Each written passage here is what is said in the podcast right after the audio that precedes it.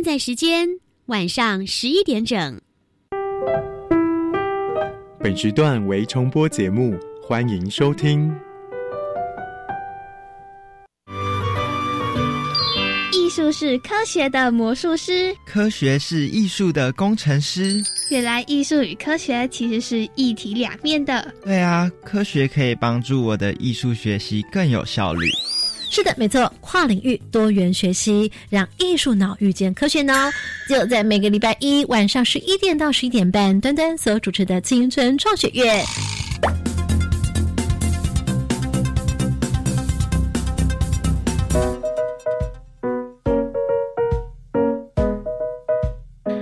朋友，欢迎再次收听青春创学院，我是端端。你现在所收听的是教育广播电台。我们今天节目当中呢，要我来为大家规划的是歌唱科学的系列。在唱歌的时候，你有没有觉得说，好像我会碰到什么样的问题？如果我要当个歌手的话，你觉得你希望能够克服什么样的难关呢？今天我们有四位同学就要来担任他们的青春代言人。我们来听听看这四位同学他们有什么样的疑难杂症，请听。我唱歌遇到的问题是不知道怎么抓准那首歌的音准，然后在低音跟高音转换的时候，不知道怎么好好运用自己的声音。就是我只能唱自己音域的歌，我没办法唱太低或太高的歌。嗯，就是一首歌会有一些比较低跟比较高的部分，然后低的时候会低不下去，高的时候高不上来，这样。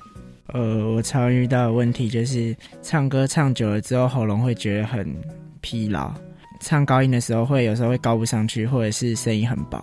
好，刚刚你所听到就是今天我们节目当中担任旁听的四位青春代言人，他们的对歌唱的疑难杂症哦。我们今天的旁听生要分为有两队，首先来介绍是板桥高中代表队。大家好，我是来自板桥高中的张代伟。大家好，我是来自板桥高中的杨浩成。接下来，大家好，我是来自南湖高中的徐子轩。大家好，我是来自南湖高中的黄雅琪。来，现在呢，我们就先来请出今天节目当中我们的艺术脑专家担任导师，来欢迎到是谢主静，主静老师你好，端端好，各位听众大家好。竹金老师，你刚刚听到四位旁听同学，有没有听出来好像他们的问题大概怎么样分类啊？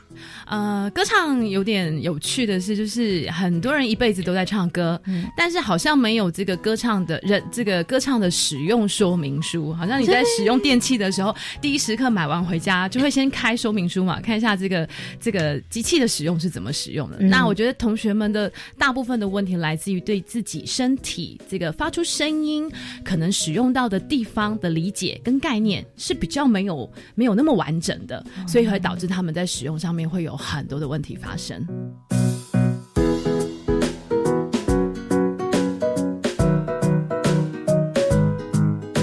那今天我们的旁听同学当中，像是浩辰，他本身是吉他社哦，听说也很爱唱歌哦。然后呢，我们的子轩，你本身好像还会。呃，演奏乐器对不对？有什么？钢琴跟长笛。雅琪的话呢，小时候呢有参加合唱团。戴伟呢，哦，他很爱跳舞。线上收听同学呢，你应该会发觉，他们都并不是我们没有特别找合唱团高手来哦，他们并不是什么学声乐的。你可以找一位投射对象，看看哪一个呢跟你比较类似哦，问题可以跟你相近。我们在后头将会有练习题带领大家。好了，那我们讲到说身体跟这个歌唱跟科学有什么关系？那我们要开这个话题之前，我想要先请问一下。朱静老师很好奇啊，就是你在当时，你以前在他们那个时间的时候就很会唱歌吗？你现在唱歌这么好听，有这么多粉丝，非常的顺遂的吗？还是曾经也碰到一些难关？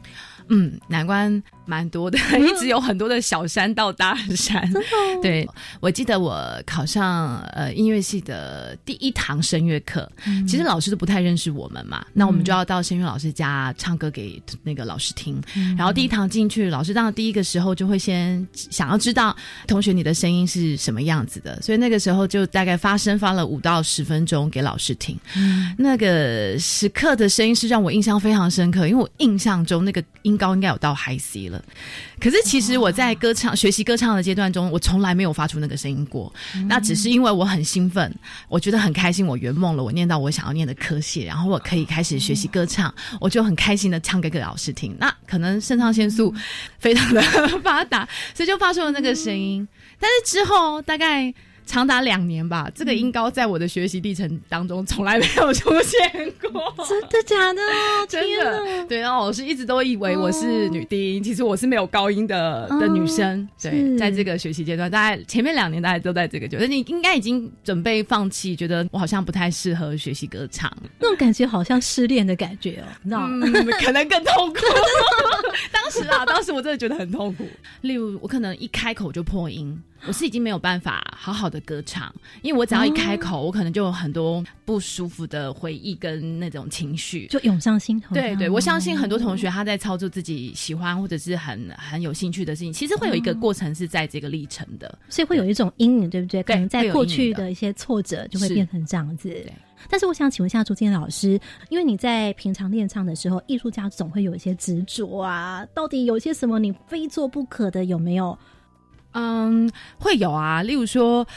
自己会觉得那个对自己的要求，因因为我就说，其实我们都会一直很要求精致嘛。所谓精致就是龟毛，其实讲白一点、通俗一点就是龟毛。那当你在练习的时候，会有很多不满意的地方。嗯那有时候是剧头不满意，剧中不满意，剧尾不满意，整句都不满意，会有这种时候。光是一个句子就分了这么多、对啊，有时候会是一个字不满意，为了那个字，你可能练五十遍、一百遍都是有可能的。常常我常常一待琴房，呃，最深刻就是像有时候放假，我们在学校里面都有琴房可以提供嘛，然后在练习的时候，隔壁老师啊就会说：“朱静。”你是没有别的事情可以做吗？你可不可以赶快去就是外面走走玩，或者？你可以不要在琴房一直 在那里练琴或是练唱吗？那就是会很龟毛，你会对于那个句子想要要求完美，希望你能够好好的去克服它，不能说呈现最好的，应该说呈现我觉得比较有把握的部分。嗯，像比如说，我们如果在练琴的时候，可能就会啊、为了要精雕细琢，然后很完美主义，嗯可能我们并不是两手一起练，我们可能先左手啦，再右手啦，再两手合起来啦。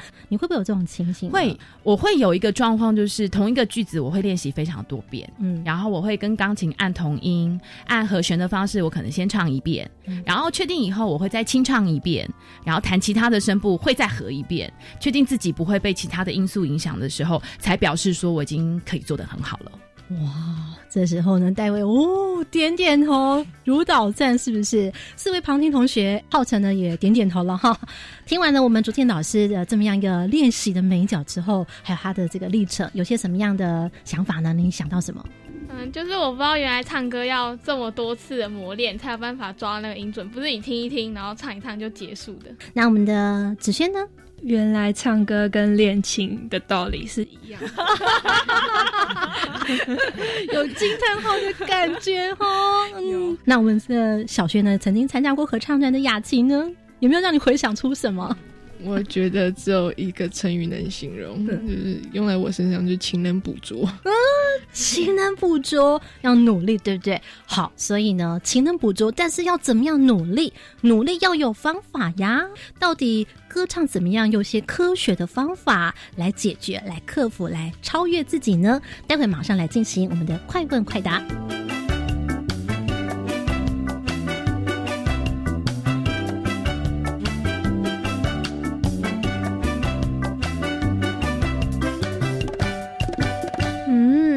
艺术脑这样说，那么科学脑会怎么说呢？继续请听科学脑。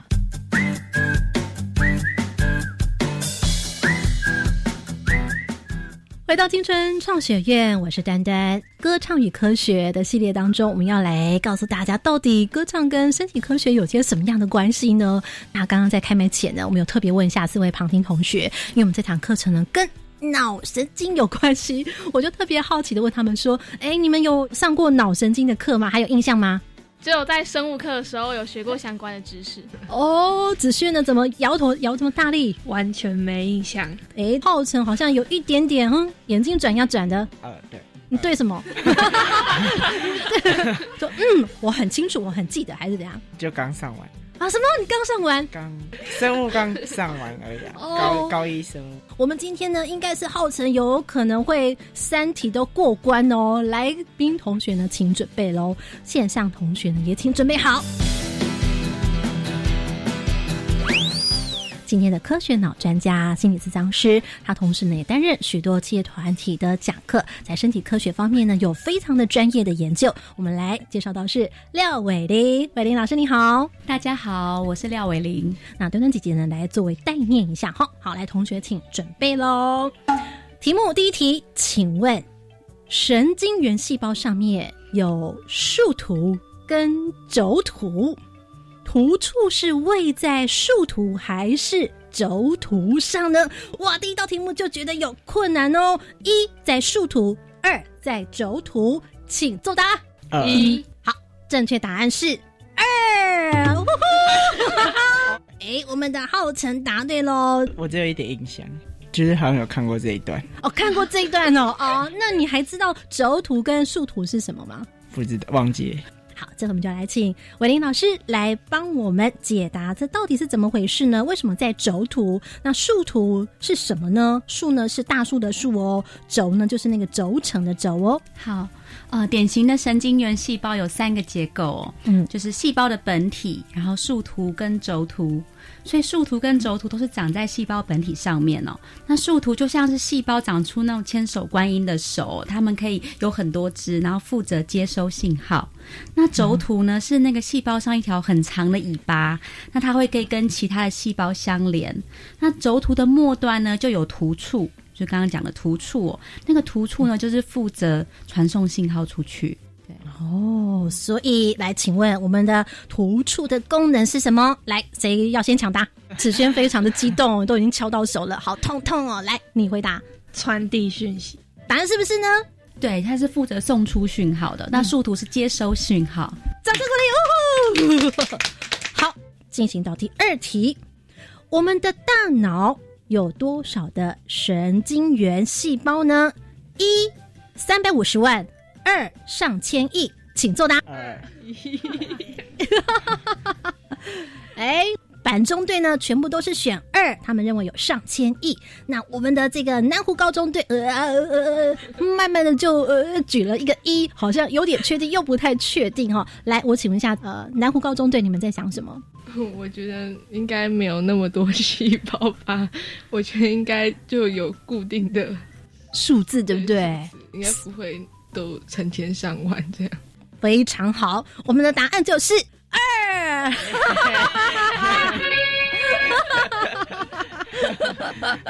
雅琪突然呢崩溃之状，是不是因为雅琪你觉得应该不会有到上千亿那么多？我的脑那么大，怎么会有那么多细胞？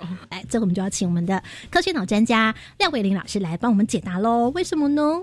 对这个问题哈，会达三百五十万，其实也不能算差很多，因为其实科学家到最近十年才真的有能力算出我们有多少细胞，所以以前真的我们不知道我们脑怎么可能会挤得下那么多细胞呢？嗯，对，真的有到上千亿，比我们想象的多非常多，所以你可以想象那个脑里面真的蛮挤的，对不对？啊，好挤好挤哦！所以神经元它们挤在一起，而且每一个神经元还会跟很多很多其他细胞、其他神经元相连接。啊，它们不仅挤在一起，还要相连接哦。对，他们会互相连接，就是刚刚讲的靠的突触来互相传递讯号。嗯，那我们的思想呢，就是这些讯号的传递造成的。了解。所以呢，我们如果我们今天看到那个图像的时候，就会发现那个图书上面就一点一点的，那就是化学物质之类的，对不对？就是它们之间啦，细胞之间会靠着化学物质传递讯号，嗯，然后就会有产生一个讯号流，电电的讯号或者是化学的讯号。哦，所以是电化学的讯号。对，好，那现在有没有了解呢？各位同学，有，很好。那我们就要前进到第三道题目喽。第三题，请问你们心目当中有没有喜欢的歌手呢？呃，林俊杰、周杰伦、李荣浩、韦礼安。好，那四位同学呢都有不同的喜欢的歌手。那现在要请你猜猜看，你需要多少个？现在问题才来，要真正才要来，你需要多少个脑神经元才能够记住这个歌手的样子呢？一一个，二五个，请作答。一一，你 来，我们的戴伟呢？为什么会认为是一个呢？因为我觉得一个细胞就够万能了，它就可以记起来了。那到底答案是如何呢？来，我们请伟林老师来帮我们解答，是一个还是五个啊？啊，答案是一个哦。哦，掌声鼓励耶！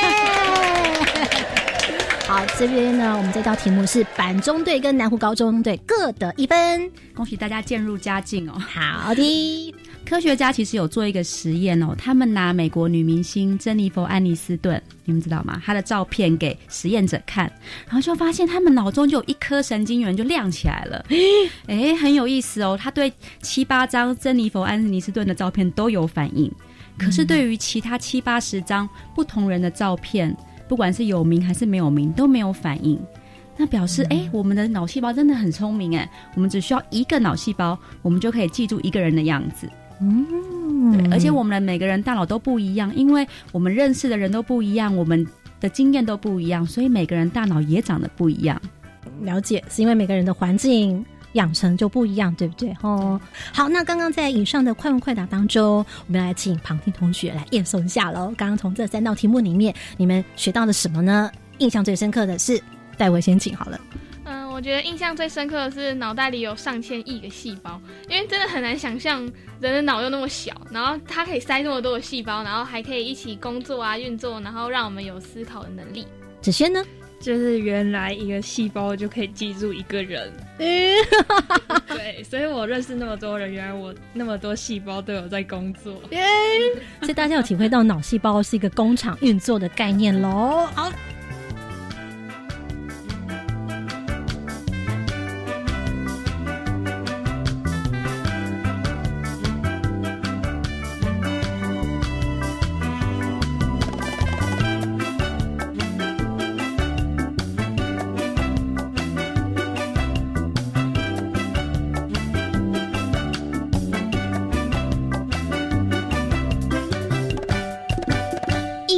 是科学的魔术师。科学是艺术的工程师。继续收听青春创学院。所以想请问一下维林老师，所以在传递讯号的时候，这也是我们人类会有思想的原因，也是这样子吗？嗯，是因为互相传递讯号，所以人产生了思想。所以你觉得很好奇，为什么传递讯号会传产生思想吗？就是我们的神经元在互相沟通啊。你要想象，你看每个人神经有不同的功能嘛，哦那他们要开会沟通交流，你才会思产生思想啊。嗯，所以你一定不是一个神经元就产生思想了，是他们之间怎么样去架构，怎么样跑来跑去，然后才会哎、你有不同的想法。所以每个人想法都不一样，因为我每个大脑的神经元记的事情也都不一样，然后我们怎么连接的也都不一样。所以呢，图处传递讯号，他们所连接起来的是一个架构的是一个网络喽。对，现在很流行啊，神经网络，像 AI、人工智慧，其实就是在学大脑的神经结构，怎么样去运作。所以就很复杂的系统，对，然后我们会知道说，其实每个人的想法就像下棋，每个人的思路风格不一样，个性不一样，就会造成不一样的这个讯号的传递，组织起来，他们要怎么样来解决他们这个下棋的策略，这样子对不对？对。好，那么在这边呢，待会儿就要来请伟林老师，刚刚在快问快答让大家有一些基本常识知识概念之后呢，待会儿我们要来请到呃朱静老师来。在现场帮我们做一个进行的体验，也就是说呢，收听旁同学，你们会跟着我们的旁听同学一起来练唱歌哦。可是练唱歌的背后，到底呢是要用什么样的脉络来了解我们的练习？呃，跟这个科学的关系到底是什么呢？我们要先请伟林老师来告诉我们什么是神经可塑性。你有听过神经可塑性吗？神经可塑性到底是什么呢？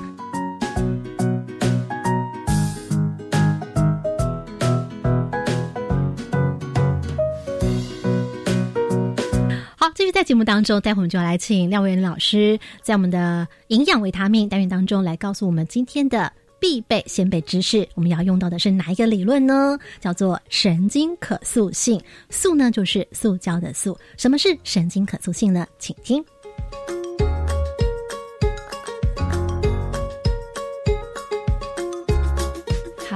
神经可塑性呢，其实是指我们的大脑是可以雕塑的、即使成年了也可以。那神经回路呢，就像肌肉一样，可以越练越强。但是如果你久不用，那些神经回路也会退化。比如说，我们越常练习或是学习某个新的东西，像是练唱歌啊、练静坐啊、学英文，都会带来大脑的改变。那科学家已经发现大脑有很多种改变的方式哦，比如功能重化啊，脑中化学物质的变化，长出新的神经元，还有神经元上面突触的形状的改变。那突触的改变是最基本的哦。那突触是神经元之间传递讯号的接头。当我们学新的事情的时候，跟它相关的神经元的突触就会变大。那如果我们久久不用，那个突触也会变小。这就是神经可塑性。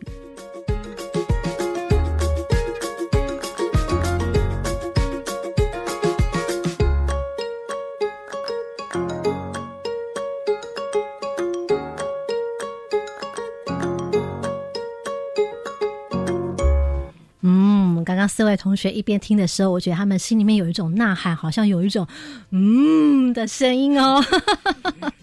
在学校里面所学的时候，有教到这一点吗？戴伟有印象吗？嗯，有，我有印象学到这个。有，那嗯，好像是嗯，搜救犬在接受训练的时候也是一样的道理。怎么样道理？怎么连接？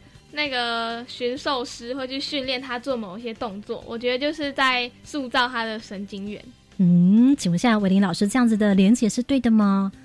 跟我们的神经可塑性？呃，训练狗是那个刺激反应的连接，其实呃也也可以这样子说啦，就是我们要让狗学习一个新的东西，它可能要训练它搜救的能力，或是听听指挥的能力。那在这个训练的过程中，每一次训练就是加强它那一个搜救的能力的神经回路。每一次训练就是强化你的那个神经回路。如果你要这样讲的话，哦，但是你刚刚有讲到说，就是会长大，对不对？突触会长大，我们心里面会想说，身体里面的任何东西好像都不太适合长大，对不对？有没有？没想到突触长大是一件好事情，让我想到那个运动员有没有？他在接受训练的时候，肌肉也会长大，这样子。哦，所以就刺激他，所以就会长大。所以它会有特定的部位咯，因为也并不是说今天如果运动员训练的时候，他就全身就肌肉长大，也不是有相关的肌肉啊。你训练手，当然腿不会变粗哦。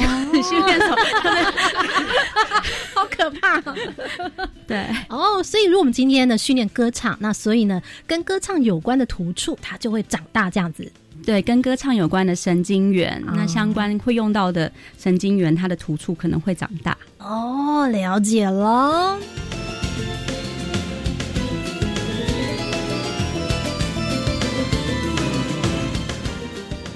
好，那么刚刚呢这一段，各位同学，你们刚听完了之后，有没有什么样的问题呢？浩辰，你应该很有很有心得啊。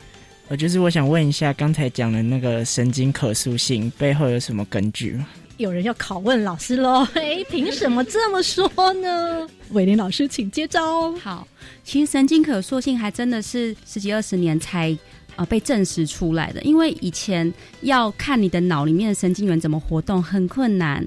那随着这个脑造影技术的进步，我们才越来越了解我们这个脑是怎么样功能的。嗯，那呃，研究有几个证明是啊，我稍微讲几个研究。第一个就是他们把老鼠的笼子里面放一些好玩的玩具，然后就发现，哎，这种简单的刺激就能让老鼠的大脑长出一些新的突触。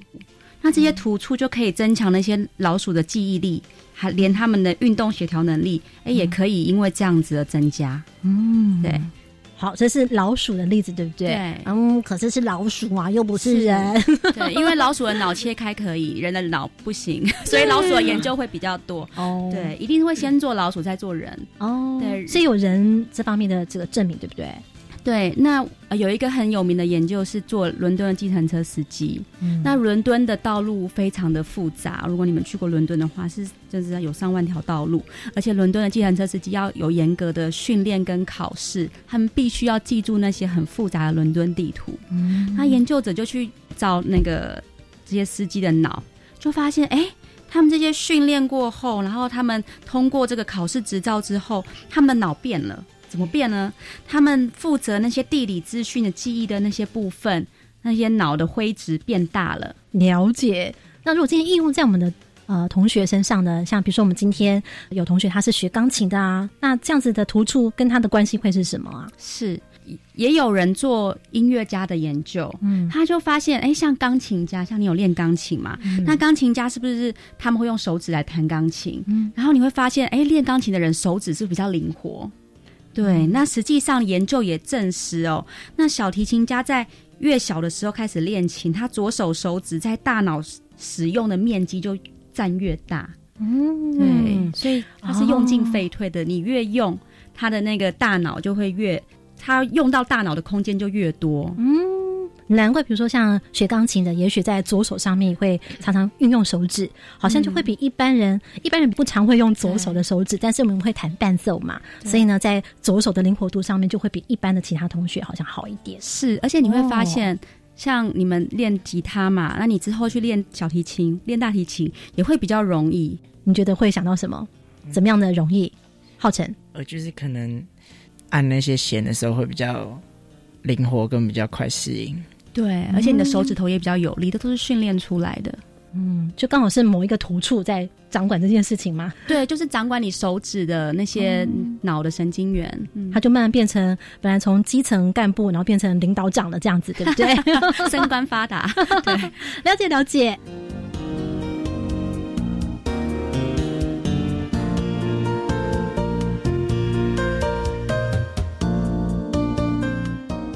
我以为艺术是很感性的。对啊，我本来觉得科学是理性的。哇，原来艺术的真相是可以理性分析的。是啊，科学的背后也有感性的一面呢。继续收听青春创学院。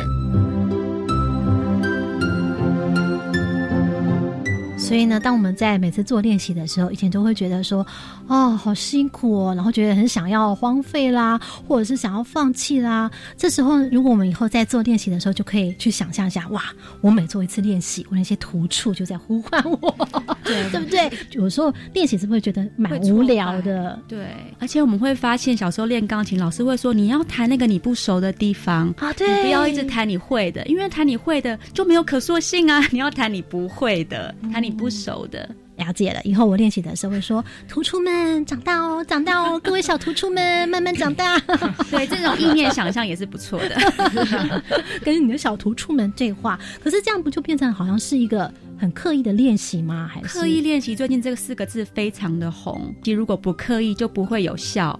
那业余的玩家弹钢琴，他永远都是弹他高兴，他不会去突破他的技巧。因为他不会突破技巧，就是因为他没有刻意去练那些他不会的，他没有办法去练更难的。你每一次练更难的东西，你才有办法长突出。所以，这刻意练习会深化这个经验，是不是？嗯，因为经验就是如。我们说业余的歌唱者，他可能每次都唱原本的方式，嗯，所以他的经验是跟过去十年都一样的，他没有新的经验。哦，要新的重点是新的刺激。那新的经验哪里来？一个是好的老师，他跟你讲你之前没有听过的观念。哦。第二个就是你在唱的时候，有个人告诉你，你刚刚这样唱不太对，所以你尝试新的唱法，这也是新的刺激。哦，所以重复性的旧的练习还不见得是最好的方法哎。对呀，如果你要精进的话，你就要刻意练习呀。所以以后你听到新的方法，或者是老师给你新的指导的时候，要觉得好兴奋哦！我的突出们又要长大了。好，各位同学，你们有收到什么样的回应？今天在节目的最后，也来回应一下，回馈一下你们所收到的心得，觉得啊很有帮助。我们的芷萱。以后我想学一样东西，我就要刻意练习，然后去增加我的突触吧。好，我们的子轩呢，也要跟你的小图触们召唤一下，训练一群小图触尖兵。所以，请问一下慧玲老师，我的心里面的好奇问题是说，那这些突触就会不断的、不断的长吗？还会停留在那边，还是它会不会变老化，还是怎么之类的？就是用进废退嘛。如果你常常用，它就会在那边，还会越长越多。那如果你不常用，它就会慢慢消失。就像你十年没练钢琴，你觉得还会弹得像以前一样好吗？哦肯定是不会嘛。所以不用就会荒废哦。这小突触门他们会萎缩。是的啊，不断的给他新的刺激。好，最重要是新的刺激哦，用了才会增强壮。好，浩成刚刚从我们的这个先辈知识里面，你学到了什么？有没有什么样的好奇问题？所以平常就是多发声的话，就可以让喉咙就是比较快适应唱比较多首歌，就比较不容易疲惫嘛。这个问题很好。对，没错，我们的这个浩辰的问题呢，也就带到了继续往下走。后头呢，我们就要请竹静老师来带领我们一起来练习哦。刚刚我们了解了，今天是在神经可塑性下里面来做一个了解，但是呢，艺术家他们真正在练唱的时候，会碰到怎么样的练习呢？我们亲自体验一下，然后最后头我们再来把这个练习呢，跟科学今天所讲的神经可塑性呢，来做一个连接，看看同学能不能够来把它做一个回应，就是从我们的练习当中，你想到跟神经可塑性的关系是什么？这个呢，我们先做一个埋伏一下。好，今天呢，在这个 part 我们跟大家说什么呢？就是我们成功了，各位同学，我们一起说成功，成功。也欢迎同学呢，现在就即刻上我们的粉砖关键字“端端主持人”，不用喽，每个礼拜一晚上十一点钟准时收听。